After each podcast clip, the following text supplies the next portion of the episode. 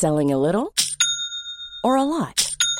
Shopify helps you do your thing however you cha-ching. Shopify is the global commerce platform that helps you sell at every stage of your business. From the launch your online shop stage to the first real life store stage, all the way to the did we just hit a million orders stage. Shopify is there to help you grow. Shopify helps you turn browsers into buyers with the internet's best converting checkout. 36% better on average compared to other leading commerce platforms because businesses that grow grow with Shopify. Get a $1 per month trial period at shopify.com/work. shopify.com/work. I'm Sandra, and I'm just the professional your small business was looking for. But you didn't hire me because you didn't use LinkedIn Jobs. LinkedIn has professionals you can't find anywhere else, including those who aren't actively looking for a new job but might be open to the perfect role, like me. In a given month, over 70% of LinkedIn users don't visit other leading job sites. So if you're not looking on LinkedIn, you'll miss out on great candidates like Sandra. Start hiring professionals like a professional. Post your free job on linkedin.com/achieve today. Hey, it's Danny Pellegrino from Everything Iconic.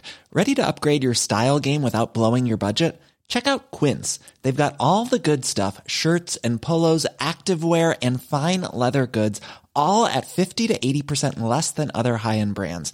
And the best part? They're all about safe, ethical, and responsible manufacturing. Get that luxury vibe without the luxury price tag. Hit up quince.com slash upgrade for free shipping and 365-day returns on your next order. That's quince.com slash upgrade. Three words. Son is finished. Uh, have you seen this a lot, Conan, or have you seen it in your own sent items in your WhatsApp? This is Tim Sherwood. The Villa podcast win ratio is second to none. That morning sky gave me a look. So I left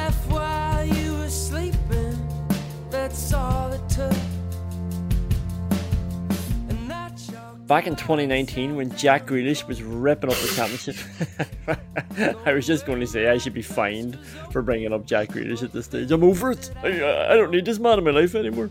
Um, I feel like this Thursday show was just a way of talking about Jack Grealish now in a in a way that's not a, a, Aston Villa way to pretend like we're over it. But anyway, back in 2019, when Jack Grealish was ripping it up for Aston Villa, but only in the championship, Gareth Southgate, the England manager, came out was not impressed. He said he can see the quality, but when the evidence of the opponent is a different level, i.e., the championship, that's where it's hard to directly correlate what that's going to look like at a level above. With Callum Hudson Odoi, he means he's playing Europa League, he's playing Premier League. That makes a difference. And then somebody pointed out, but Gareth, what about Mason Mount? You seem to have no problem picking him for a worst derby team. I'm not going to say we won't pick a player from the championship because that could happen, but it's far more difficult to assess the level. Then when Jack Grealish stepped up and started ripping up the Premier League, like we all said that he would, Gareth Southgate came out, said he's a very good player. I've watched him closely. He played very well against Brighton. the reality is that he plays on the left and he's up against Sterling, Rashford, Sancho, and Callum. Hudson Odoi, meant. I know he can play in other places as well, but Aston Villa play him on the left in the last six or seven weeks. The competition in that area is really high level. They're all good players.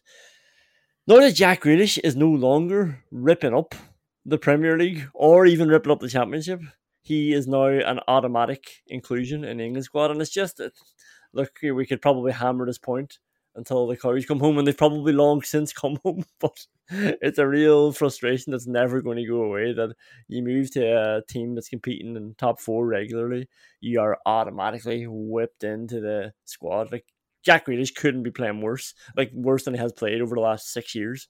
Um, than what he's doing with Man City now, but even though he doesn't do much for them, even though what did he get two assists last season, two goals, he's got a goal this season, a tapping from Kevin De Bruyne. Like that, that's him back on the comeback trail now because he stuck his leg out for a perfect cross, and now he's just included in England squad as like you know as surely as night follows day. Jack Grealish, because he plays for Man City, no matter what he does now, will be in England squad.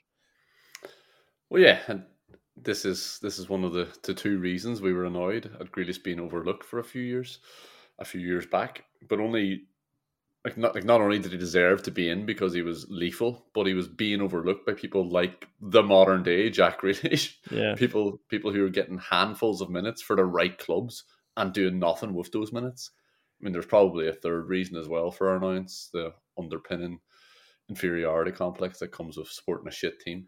But the the, the, the worst thing about uh, Callum Hudson Odoi that is is that he was saying he was saying you know Grealish needs to prove himself in the Premier League. Callum Hudson Odoi never had to prove himself in the Premier League. He came on as a sub twice and was in the England team. Yeah, and he definitely hasn't gotten himself to a level where we can just say Callum and we all know who we're talking about.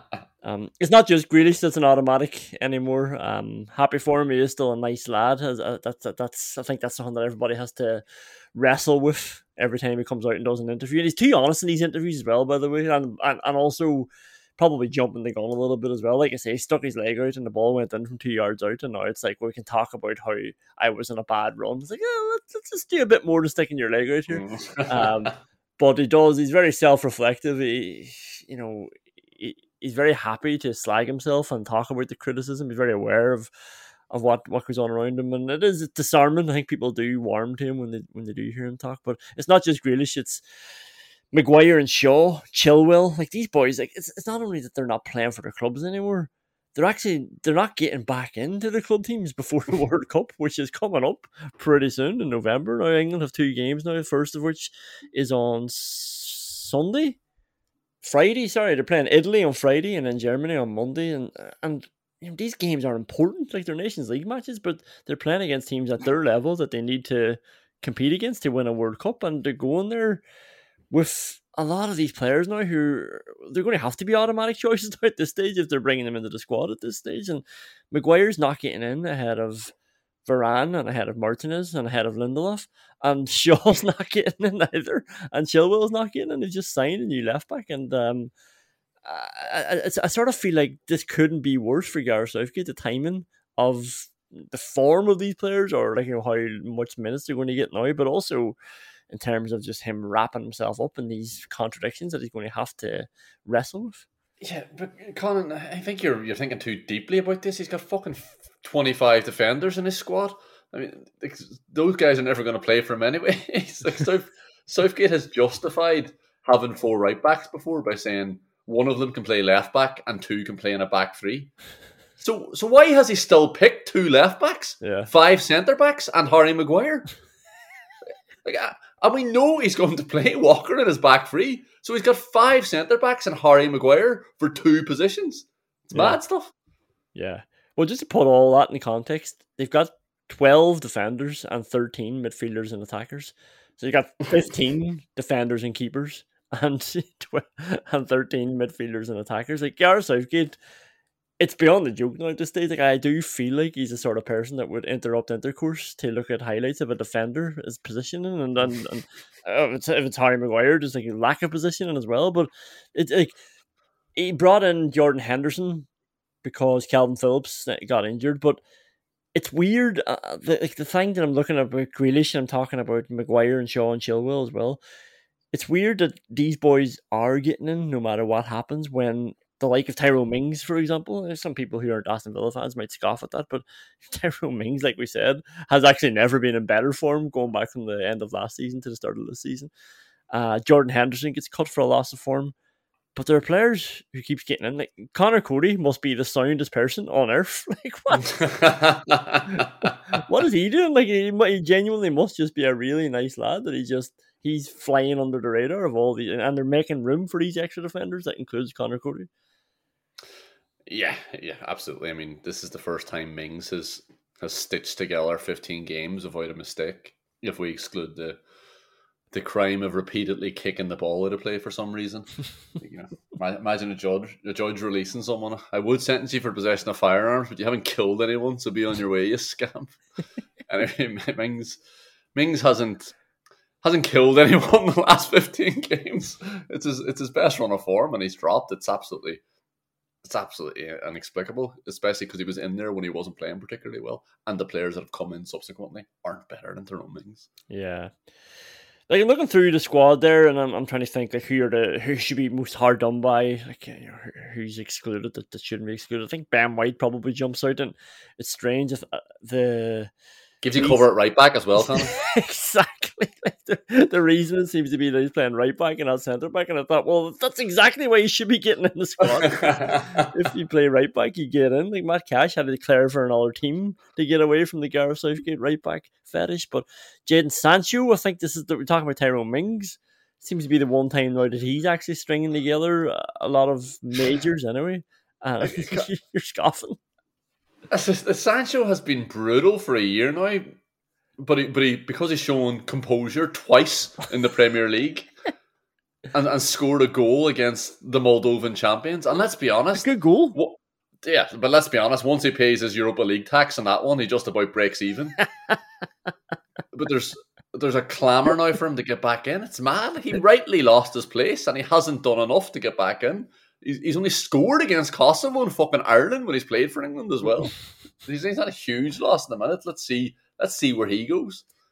Well, this like it does. It brings it, it on to a good question because uh, the the other main guy hard done by, I think not not even that he's hard done by, but I just think England could do with him is Ollie Watkins. Again, some people might think, ah, but like just for what he offers and and the the point of difference that he can bring you and yeah, the way he can help you play in, in different scenarios. But but because I'm, the fact that I'm saying him is making me wonder, like, are England that good? I think I think they are, but I'm starting to sort of pump the brakes a little bit and wonder, am I just too guilty because they've got a, a smattering of, of nice attacking players? Am I too guilty of just assuming that they are one of the best in the world? But I look around and I don't think they're far off the best in the world. If Belgium are one of the best teams and ranked number one for a long time, I think England are as good as them. But then you look at the defenders. The school of thought is that Gareth Southgate plays the way he does with seven defenders because he's he's, he's worried about them. Um, he's probably worried about Jordan Pickford as well. Ward-Prowse is like you know very very good shout of starting for England. Like, is is he really going to set the world alight for anybody like at this level? I don't know. I'm I'm starting to sort of roll back a bit on the idea that they're automatically top three, four teams. Yeah, I actually, I actually think I was blinded a bit by the quality of players and also the lack of respect I have for international football. uh, when you go when you go through it, you know Alexander Arnold, Walker, Reece James, Trippier, Rice, Bellingham, Kane, Mount, Grealish, Sterling, Saka, even Sancho, Foden, Rashford. You know that's that's fourteen or fifteen top players. But it's also four right backs and it's seven players going for the two positions beside Kane. so, so their team is really no keeper, a right back with three brilliant backups, no centre halves, no left back, Rice, who was the most overrated player in Europe, Bellingham, who won't start for them, two two brilliant wingers with five brilliant backups, none of them in any sort of form at the minute, really, and then Harry Kane. But Conan, international football is shite. Like, you know, Italy won the Euros with a, a goalkeeper and two centre halves, and a left back playing the only four good games of his career. And then Verratti came in for the later stages. Braz- Brazil are the favourites for the World Cup. Brazil, Douglas Luiz, who can't get in the Aston Villa team, Phil Coutinho, who shouldn't be in the Aston Villa team, and Casemiro, who can't dislodge McTominay, are knocking around their squads for fuck's sake. Uh, They have loads of forwards as well, but so do England. But Conan, what what do those teams have that England don't? Fucking centre halves. That's that's the big big issue. And you'd you'd also expect France to be on it, but they've got something that England do have as well: a shite manager. Yeah, yeah, like, uh, uh, and that's it. Like, Italy's probably it's definitely the perfect example. It's when you have the quality and I suppose a bit of the depth as well that that, that England have in a large number of positions. You you have enough to go and be competitive and try and win these championships. And in fairness, they are competitive, but and they are ready to take that next step. If Italy can do it, if we're all waiting for Belgium to do it, like they have enough players to go do it. Like international football isn't as high a level as as the Premier League, for example. And I just do think that they have they have enough. And like, like you're saying there, the two positions outside Kane, but that's because of the the formation and the setup that Gareth Southgate wants to bring. I think another manager will look. We're going to have loads of time to get into this uh, throughout, the, throughout the World Cup, but I think another manager would maybe create another position there to show off, you know, where their strengths are and maybe not leave their leave their defense so exposed. Well, it's it's old class. What type of person are you? Do you want to do you want to go your strengths and maximize those, or do you want to try and cover for your weaknesses? Yeah. Anyway, that brings us on nicely to the what's worse, what's better segment, and we'll see there. All right, let's go. What's worse, what's better? Irish people celebrating Nathan Collins' Sunday League challenge on Jack Grealish. There's Jack Grealish again. Should be getting fined for every mention of him.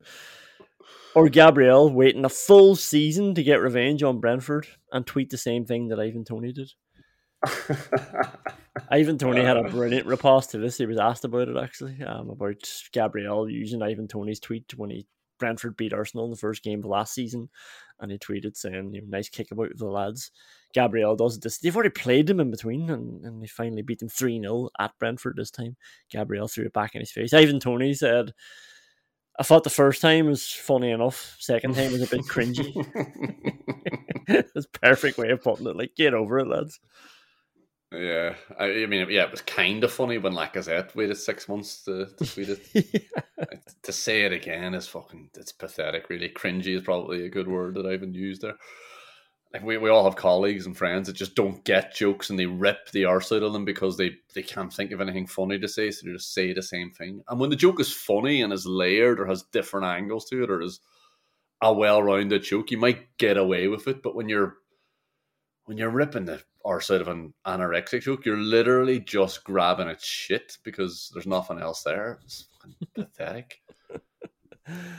Speaking and of which, I was out um yeah, I'm out on holidays, and I feel like every time I, I mention that I'm on holidays, I'm, I'm leaving myself open to the Villa podcast listeners to be abused for for going away. Like, you know, Cahill sent us a tweet saying how many times has Conan gone on holiday since the Villa podcast started.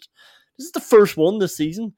Um, it's a long enough one, in fairness, but I was out for dinner there, and uh, the waiter found, found out found out my partner was vegetarian, and uh, he thought this was like the funniest joke then of all time for the rest of the meal. Keep coming over going, oh, that make sure that's vegetarian. Oh, like uh, give her your dish, will we? Went through yeah, the do desserts. make sure it's vegetarian. Yeah, went through the desserts with her. Oh, that's vegetarian. That's vegetarian. That's vegetarian. Like, yeah, yeah. this wasn't funny initially. Like, you know, if we were all being pleasant here, but like, you know, okay, stop, stop. Yeah, I, I, to answer Cahill's question, I don't think we have the the data analytics team behind us to be able to figure out how long you've been on holiday since we started this.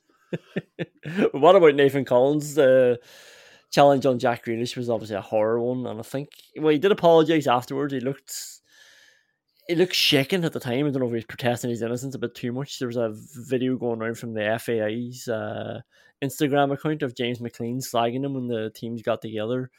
And initially, I was like, "Oh, this better not be McLean calling him a legend." Which a lot of Irish fans were doing. Like, oh yeah, like some, somebody made a postage stamp of Nathan Collins kicking Jack. It gets sent off. It was a terrible tackle, and uh, McLean was actually doing the impression of Nathan Collins protesting his innocence and then saying, "Get off the pitch! What are you doing?" Um, and yeah, that that was a better way of looking at it, in my opinion. Well, yeah. I mean, what, what would you say if, if you take out if you take out Liverpool, Man United, and Arsenal fans, and we're rounding to the nearest thousand? There are probably no other club supported in Ireland.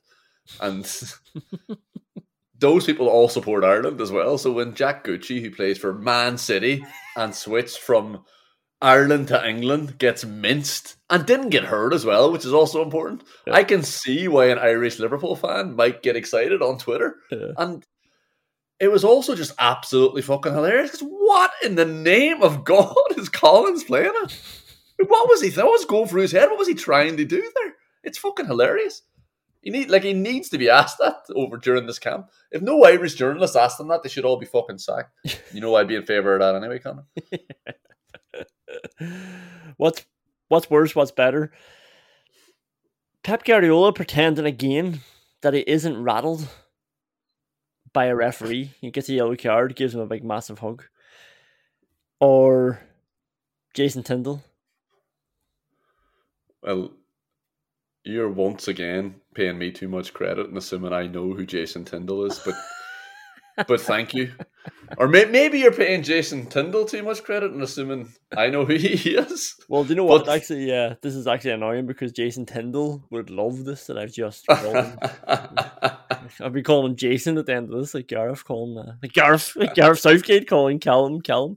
Um, Jason Tindall is the Newcastle United assistant manager, one of two assistant managers, and it's time to talk about him. To be honest, like the reason I've got a specific thing of Pep Guardiola's there, like you know, protesting with referee after they won another game, getting a yellow card, realizing the cameras are all on him, hugging him, pretending like he doesn't give a fuck. I don't know what he was crying about after the match.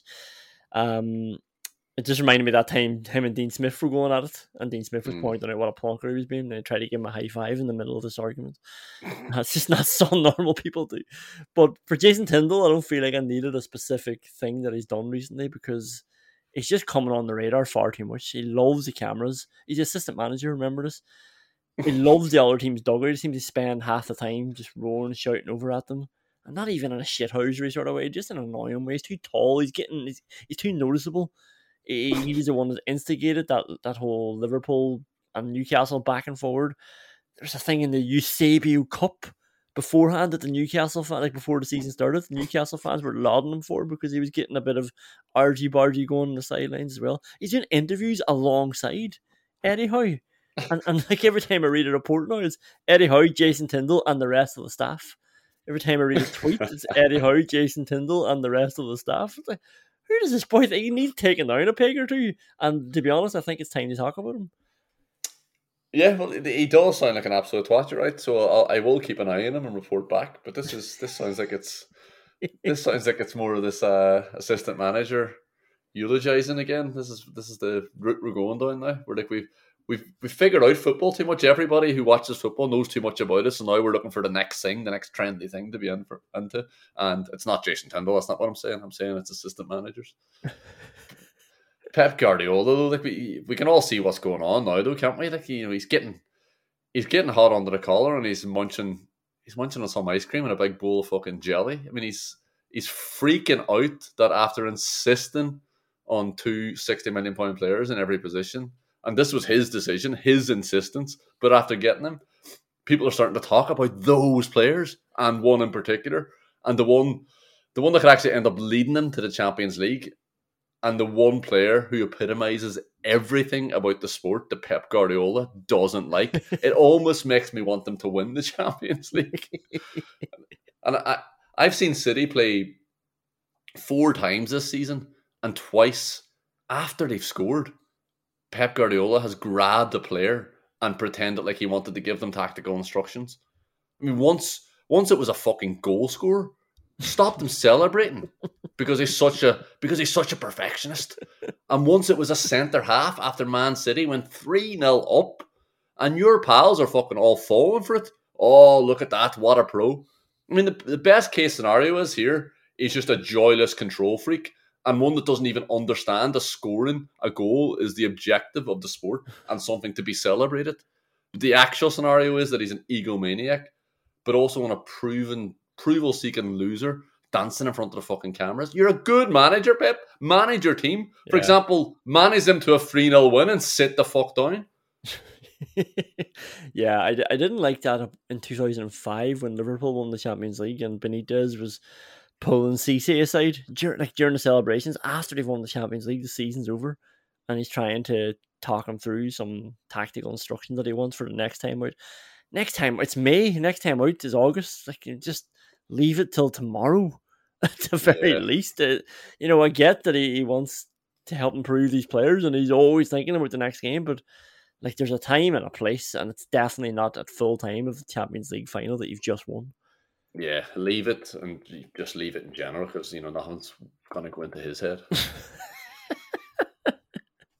All right, we'll leave it there. We'll come back with some awards. All these. Right, get over it. It's Aston Villa FC, not Jack Grealish FC. Get a fucking grip.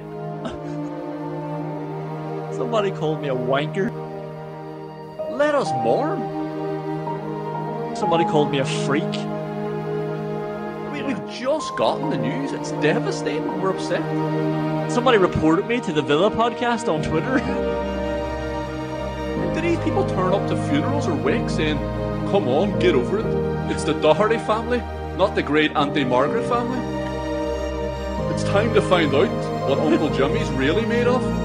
time for Auntie Barbara to step up. Fucking psychopaths, let me mourn. I'll rally around the Doherty family. I want them to do well. I want them to succeed, but I'm fucking devastated. It's not going to be the same without Margaret.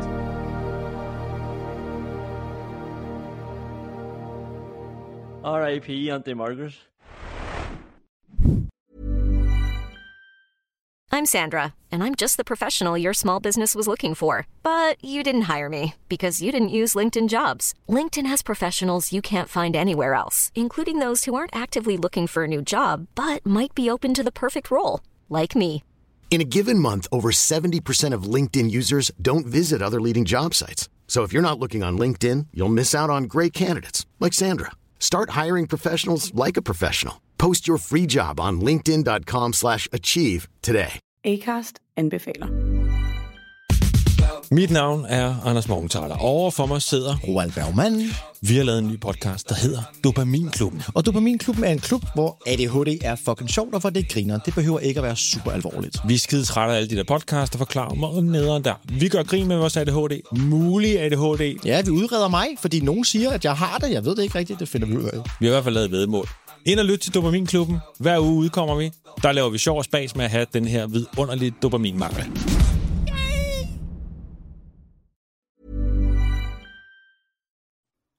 Let's start with the I've got the receipts award. This is a very, very premature cash in from me. but but there's a lot of um a lot of talk out there. We just mentioned Jason Tindall. Let's circle back to Newcastle United again. And I want to talk about Eddie Howe and the narrative that's out there right now about the young English manager. Who's been the young English manager for the last 15, 15 years, 16 years, 17, 2005. I saw a clip of him. Um, we'll start with the athletic. Alan Shearer does a sit down interview with Eddie Howe. Just going to read out a bit from that. We are on the Gateshead side of the river, gazing through a hotel window at the thick black water below, across the span of the Tyne Bridge towards Newcastle and the place called home. Eddie Howe has been talking about the city's ferocity, about tumbling head over heels with the gorgeous madness of it, about being able to see St James's Park from here, from his new house, from everywhere, from everywhere. And then he says something that makes my breath catch. I'm not here to just exist. This is Alan Shearer saying this.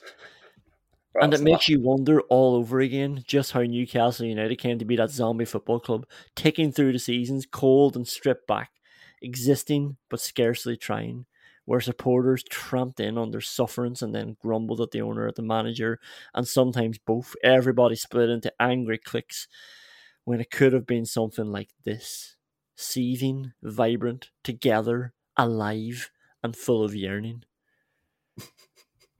That's the athletic. That's Alan Shearer, the Premier League record goal scorer. Let's move on to Stephen Warnock. Sorry, that's Alan Shearer being ghostwritten by somebody in the Athletic. Stephen Warnock. Eddie Howe has done an incredible job. Bruno Gomes. Eddie Howe has turned water into wine. Richard Keys. Top marks Eddie Howe. Black suit and tie for the minute silence. Then a quick change. Class.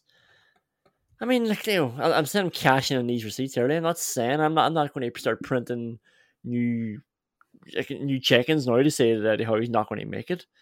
But Eddie Howe has won one game this season, and that was at Nottingham Forest. Like, or sorry, at home to Nottingham Forest. Everybody's beaten Nottingham Forest. They're terrible. They've not won the last six games. And he's done this off the backdrop that we've already mentioned before when we're talking about Saudi Arabia. He's done it with 10 first team signings in the last two windows. And he was even allowed to sign Loris Karius. And somewhere along the way, Eddie Howe's immune from any criticism. Not only that, look at the stuff that Alan Shearer's talking about. Like, like Newcastle seething, vibrant, together, alive, full of yearning. like, let's get a couple of wins under your belt, Eddie, before we start putting together. Like, I feel like that Alan Shearer sit down with Eddie Howe, the man, like as if it was Alex Ferguson presiding over an empire that he's just built. This is a boy months in to trying to get something off the ground, and yeah, he got he, he did get something off the ground at the back end of last season when everybody else stopped playing football. Newcastle got a bit of momentum, good management, and great transfer budget, and he did well at the back end of last season. But but now he's got his first full season. He's got one win in seven, and we were flashing up these win percentages like we love to do. What, like what's one out of seven as a percentage this season? It's worse than Steven Gerrard's Aston Villa. That's what it is, and we're getting long form pieces. We're getting you know, we're getting told that he's turning water into wine. We're getting told he's done an incredible job. We're getting told that he looks good in the suit because it's a minute silence for the Queen. I mean, like, where do you want to start? Probably the suit. uh, yeah, you don't you don't need to return this yet, Conan. Those are those receipts are good for at least another six months. I mean, you're you're saying you're cashing in early by going after him after seven games, but you've been all in and Howe out after they drew a fucking Brighton in game week two, if we're being honest. Like Saudi Arabia were dreadful when he took over. I mean, if if you think assassinating journalists is bad, Steve Bruce's reign was a lot more brutal than that. I don't think they had won that season, and he has definitely improved them. As an example, I think we got we got Gerrard in at the same time, and I think we had six points a six points head start, and Saudi Arabia finished four or five points ahead of us with a much worse team. And importantly, Howe has improved him stylistically as well. I mean, he has him playing a much more enjoyable brand of football. And remember, what was the intent behind buying the club, Conan? Sport washing. Get a young ish English progressive manager, and it was perfect, and it has worked.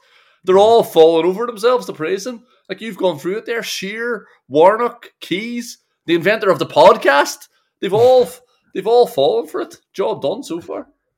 Yeah, Jake Humphries is the biggest mouthpiece of it all. Eh, I, I, I think, I think the the Man City one is that really got me back up this season when they drew at home to Man City was done as well, which Steven Gerrard's Aston Villa have done. Um, the party atmosphere, not not just at St James Park, because that like that is you know tangible that a manager can create a good atmosphere at home. It won't last if they don't, if they start winning matches again soon. But I, I mean, around the media, around the talk, uh, uh, you know, again, I talk about the narrative as well. Like because they threw away a two-goal lead at home to Man City, and because they almost got a draw against Liverpool and didn't, they lost. There's this assumption that they've been going really well.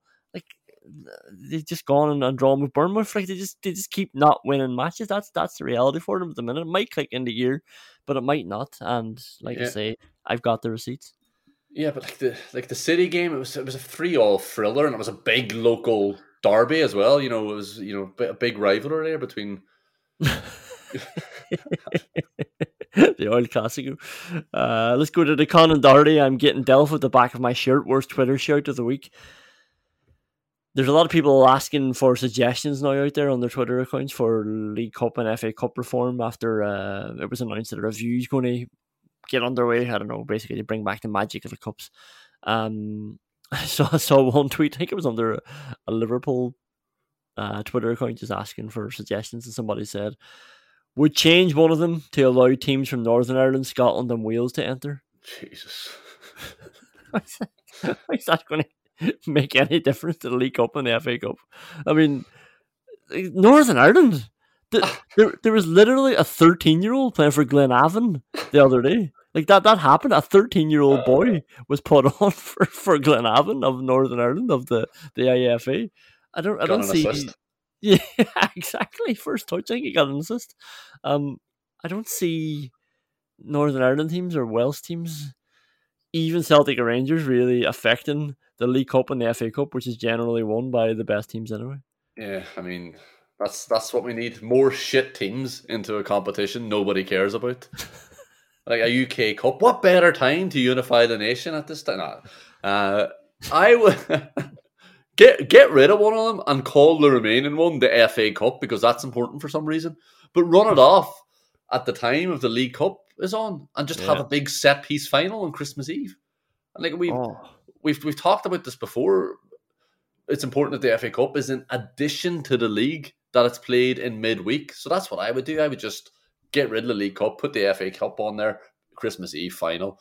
I'm not sure how this is how this is going to work with the revamped 2024 Champions League with their 36 team league where you only play 10 of the teams, but you're ranked against everyone else, and then after 10 games, only 12 teams are eliminated. Like at least at least we have a format for the cups not to follow anyway, but it might get in the way of the, the midweek fixtures. Yeah, as much as I like the Christmas Eve final, you're also not taking into account the the Boxing Day games, which just count. I am. It's, oh, it's, Oh, it's, a, it's a Christmas period. Fucking just oh. make them play two days in a row. So you're thinking a Northern Ireland team and a Welsh team will be in the final? yeah, you're right. It is the Christmas period, and not like that as we always talk about the League Cup being better than the FA Cup for that very reason. Midweek games, the FA Cup's annoying because you have to stop the league to play the fucking FA Cup. Um, next one on the worst Twitter shout of the week. Just I've seen this a lot actually. Three words. Son is finished. Uh, have you seen this a lot, Conan, or have you seen it in your own sent items in your WhatsApp? Well, I have to say, like I was boasting about my uh, fantasy football performance. Uh, we can talk about it later, but um, the greatest use of a free hit of all time, bringing them in, like I just uh, absolutely blew it out of the water. I think I got eighty five points, but um, and the part of me gluten was the fact that I even right down to the very detail that I knew Son was getting ditched out of that Spurs squad or a Spurs team as well. I knew it was going to be Kulusevski and Richarlison, so I dropped Kulusevski in and I got an assist for him. And then Son came on and scored three goals. Yeah, it was it was magical, really. I mean, I, I looked at your message and then looked back at my wall, and the next thing I saw was Son scoring an absolute screamer. Sorry, my, my wall had a projector pointed at it, by the way. I wasn't on acid.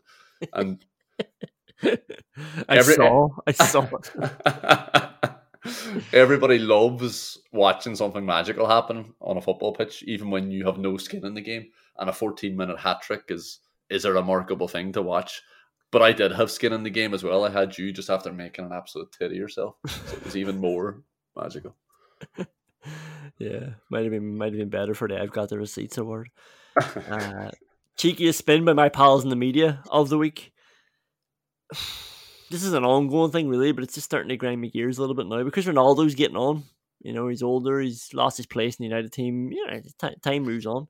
Don't know how much he'll accept that in the in the grand scheme of life. It might be a, a tough few years for him ahead now, but there's a retrospective narrative that's sinking in now that Ronaldo has always made teams worse, um, and including Real Madrid. Like, so not even just Juventus, which seems a bit unfair considering he was a top scorer in Serie A and uh, banging in goals for for Juve there as well.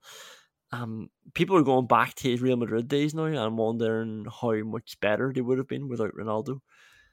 Uh, I think this is crazy. I've I've heard Jonathan Wilson. Um, we're talking about my pals in the media, like and their spin. I've heard Jonathan Wilson on a number of occasions now say that you know they they might have won more if they had just played Benzema. Like you were just wondering how much they could have done if Benzema had just played. They did play Benzema. They played Benzema all that time. Played him alongside Ronaldo. Like what a forward line they had.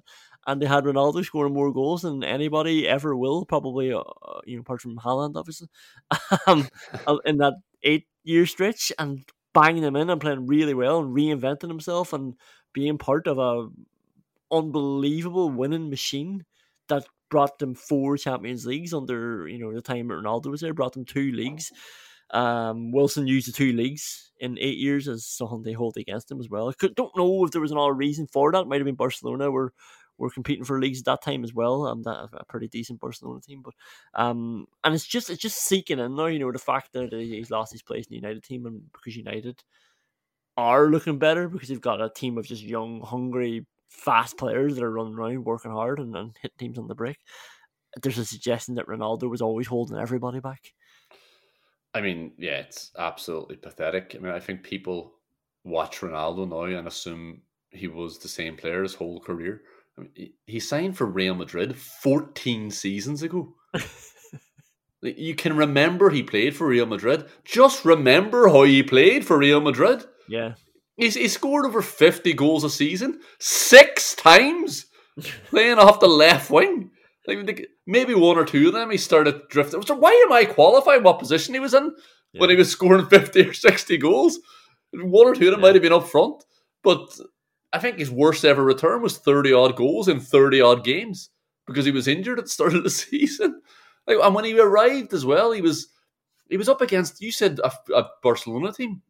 It was Pep Guardiola's Barcelona for two or three seasons. Yeah. And then there was three or four years against the Messi Suarez Neymar team. Yeah. Two, two leagues and four Champions Leagues in that time. Like, They finished, by the way, they finished third the two years in a row after he left. And then Barcelona imploded and they started winning the league again. Yeah, it's it, okay, it's it's it's mad and it's sad. Like I, I get that eh, people have you know put their chips down and they've su- suggested like last season maybe that Ronaldo was going to be a problem for United, and now it's it's nice for them that it, it, might look like it's working out that way now that they look better without him under a new manager. But it doesn't mean you have to keep going back for it. It doesn't mean you have to double down with those chips. And uh, like, yeah, and we don't need to keep qualifying because the number of goals he scored is ridiculous and they speak for themselves. And even with that volume, you're obviously going to have every type of goal. And if you just think about the goals that Ronaldo scored from every position, from every type of ball, from every type of volley, with every type of you know every bit of his foot, the stuff that he's been able to do over the years, it's like it's crazy, and it's sad that he would take one of those players. Like you know, maybe you do think Messi's better, and that's absolutely fine, but it doesn't mean now that we have to pretend like Benzema would have been better than Ronaldo all those years.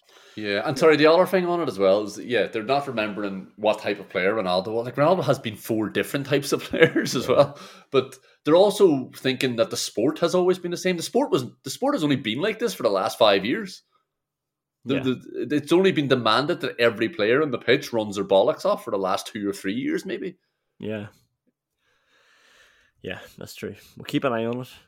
Hero. Oh, uh, like, I'm I'm just going to bring in a Hero of the Week award here because I just feel like well, we've already talked about Louis Van Gaal, but he probably just needs another shout out here. Like Louis, Louis Van Gaal is just you know, he's going to the World Cup and he doesn't give a fuck about what he says and who he offends. And I'm saying, I'm sure he's really pissing off everybody at FIFA. He's talked before about Qatar and what a joke it is that the World Cup's being held held there, and the amount, uh, the fact that they're only doing it for money, and it's obvious for everybody to see. He's come out there uh, during the week and said, Of course, I'm supporting the compensation funds for victims of labour abuse and building the World Cup stadiums in Qatar.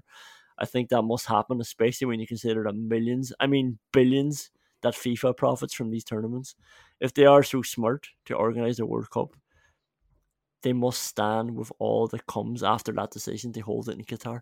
Um, I don't know, just wanted to sort of doff my cap to Louis Van Gaal again. Yeah, the, the, I think the weirdest thing about this whole saga for the last 10 years is that we all know why Qatar wanted the World Cup sports washing and prestige, but you, you can't get stains out with blood. So you think they would have been looking after people a hell of a lot fucking better. Yeah. And that's like that's really going to take the gloss off that prestige. And yeah, Louis Van Gaal, fair play to him for standing up, but it should obviously be Qatar that's paying the compensation, not FIFA. Yeah, yeah. Question we can't answer, but you want us to anyway. um, got well, we got a few in on Twitter, but I just wanted to. I thought there was just a good general one that we got from Jake. He said, "What's more important in life, sexy football or three points?" well, yeah, you see, you know the, the best the best route to three points is playing sexy football in its many different forms, all all shapes and sizes. I don't really have a type, Connor. I could get behind. I don't mean doggy style. I could get behind how Simeone has somehow had Atletico playing for the last ten years. You know, really disciplined, but not aimlessly so. Disciplined in getting back, disciplined in when to press, and disciplined in actually playing football when they have it, and playing with intensity and and an identity as well. And the same way that that people with different levels of attractiveness might find people at a similar level attractive. It depends on what your team has as well. Like you know what what's it like up top and at the back. This this will dictate how you play, how sexy you can be. But we all we all have to make an effort to look our best as well, to be charming, to be our best. And if you think about if you think about the Ireland teams that we've grown up with watching, that was always the problem. They were always so intent in keeping it tight at the back, they forgot to have a bit of crack. Or, or Villa at the minute, even like you know, we started drinking four hours before the party and stood in a mound of shit on the way over. Like we've nothing going for us. Uh, the Ireland example is a good one because, uh, yeah, it is obviously all about context. Because I think I had said something about the, the, the Villa game after they beat Southampton, yeah, and I was like, oh, yeah, it's three points and we're happy, but like, where where's this going? And I think with Ireland, it's eh, a lot of stuff has been sacrificed just in pursuit of scoring, like you know, just in pursuit of of of, of actually getting a win, and for for the most part, never actually got any. So, so it's like you just abandon your mates every single time you go out, just because all you care about is trying to pull somebody, but you never pull them anyway. So it's like, well, would you not have just been better having a bit of crack along the way? Because the same, the outcome's still the same. So Ireland, Ireland did that. Like they just threw everything else away, just in, in relentless pursuit of trying to get the win because that's all that mattered. But they didn't, never qualified for the most part in any of these tournaments. Like Ireland generally don't qualify for tournaments. There's been three Euros and three World Cups in their entire history. So the idea that what they were doing made sense didn't really make sense because we weren't getting there anyway. Like like you say, I do agree. Like playing good football or having a clear identity, obviously, is good because that's that's what you should be doing to try and get results in the long run. That will help, but if you're not going to get results, then you might as well have a bit of crack along the way. So yeah, you can't you can't take the context out of this question, but um, I think when you look at Aston Villa at the minute and you looked at Ireland over the last few years, it's like, well, we're going to be in the same position, so we not just want to enjoy ourselves along the way. Yeah, but like you'll never progress as well if you just play absolute dog shit football and try to try to you know shut down the opposition. You have to have you have to play football whenever you've got the football. And like I've always said, Ireland will beat Gibraltar playing football. They'll be competitive against Scotland playing football and they'll lose to Germany playing football. Those were the results that they were getting anyway yeah. whenever they fucking weren't playing football. So why not just fucking pass the ball to a teammate? Last one. Uh, does Brendan Rodgers really need compensation that badly? Like he's, he's the most, one of the most um, high paid managers in world football. Wait, what's he doing? Hang, we all know where this is going and obviously Leicester board know where they wanted to go as well, but they also don't want to go that deep into their pockets to get rid of this man. And it just seems like everybody would be better off if they just part it ways. But obviously, he's not going to go until he gets a pile of money. But does he need that money that badly? Is he cashing it now, thinking I might not get it this good ever again? Well, does does Srivaddhanaprabha need the money? Like a billionaire because his dad sold fags at the airport? He doesn't fucking need any cash either. Brendan Rodgers should be taking the money. Brendan Rodgers has done brilliantly at Leicester like two fifth place finishes. They're not the fifth best team in England, mm. and they've challenged for the Champions League during those two years as well. And like I always said, that's the that's what all you can ask for for your team is to compete. If competing and failing and finishing fifth is way better than challenging for fifth and finishing there. Like they fucking they were so close to it. They had two seasons in a row of dreaming, and they also won the FA Cup in that time. Disappointing last year, but still finished eighth, and absolutely dreadful this year after a horrible summer. And he should probably have left in the summer with all the bad feeling that was swirling around, players looking to leave, nobody coming in. But he probably thought the impossible could become the possible. Yeah, I mean, I, don't want to sound like I'm just shitting on him because I do really respect the job he's done. Like that that audio bed that we created, uh, it was genuine. Where I'm t- talking about Brendan Rodgers never going to have to be in the championship again, he never will have to be because he's put himself on a far higher level than that and succeeded above that as well. But yeah, he just like I think from the start of the season, even from the summer, from the end of last season, actually, uh, he's been talking about it sounds like he's not happy. It sounds like he knows what they need and they're not going to get it because of the situation that they're in. And and it just seems like a really bad vibe around Leicester now, and it's the opposite of what it was. And, and I do feel sorry on him because of the order of yeah those those fifth place finishes as well. They were somehow somehow deemed as failures because they dropped from the top four into fifth, but they're obviously not. And if they had just been fighting at fifth, like like West Ham, like people assume that David Moyes and he has like they assume that that was really good seasons, and, and the fact that they were so competitive for so long is really impressive. That was the exact same for Leicester. They just happened to drop out over the last game or two games in those two seasons and made it look worse. Absolutely. Anyway, that's it. Um, if we are looking forward for a Jason Tindall showdown with with Steven Gerrard. If Steven Gerrard's still around on October 29th, Aston Villa are going to to Newcastle to play, so we'll have to um wait until then for you to actually see this guy. I can't believe he's not all over your radar, but trust me, he's going to be. You keep an eye out for Jason Tindall. and until then, we'll enjoy the international games and we'll see you next Thursday, I suppose. All the best. See you later.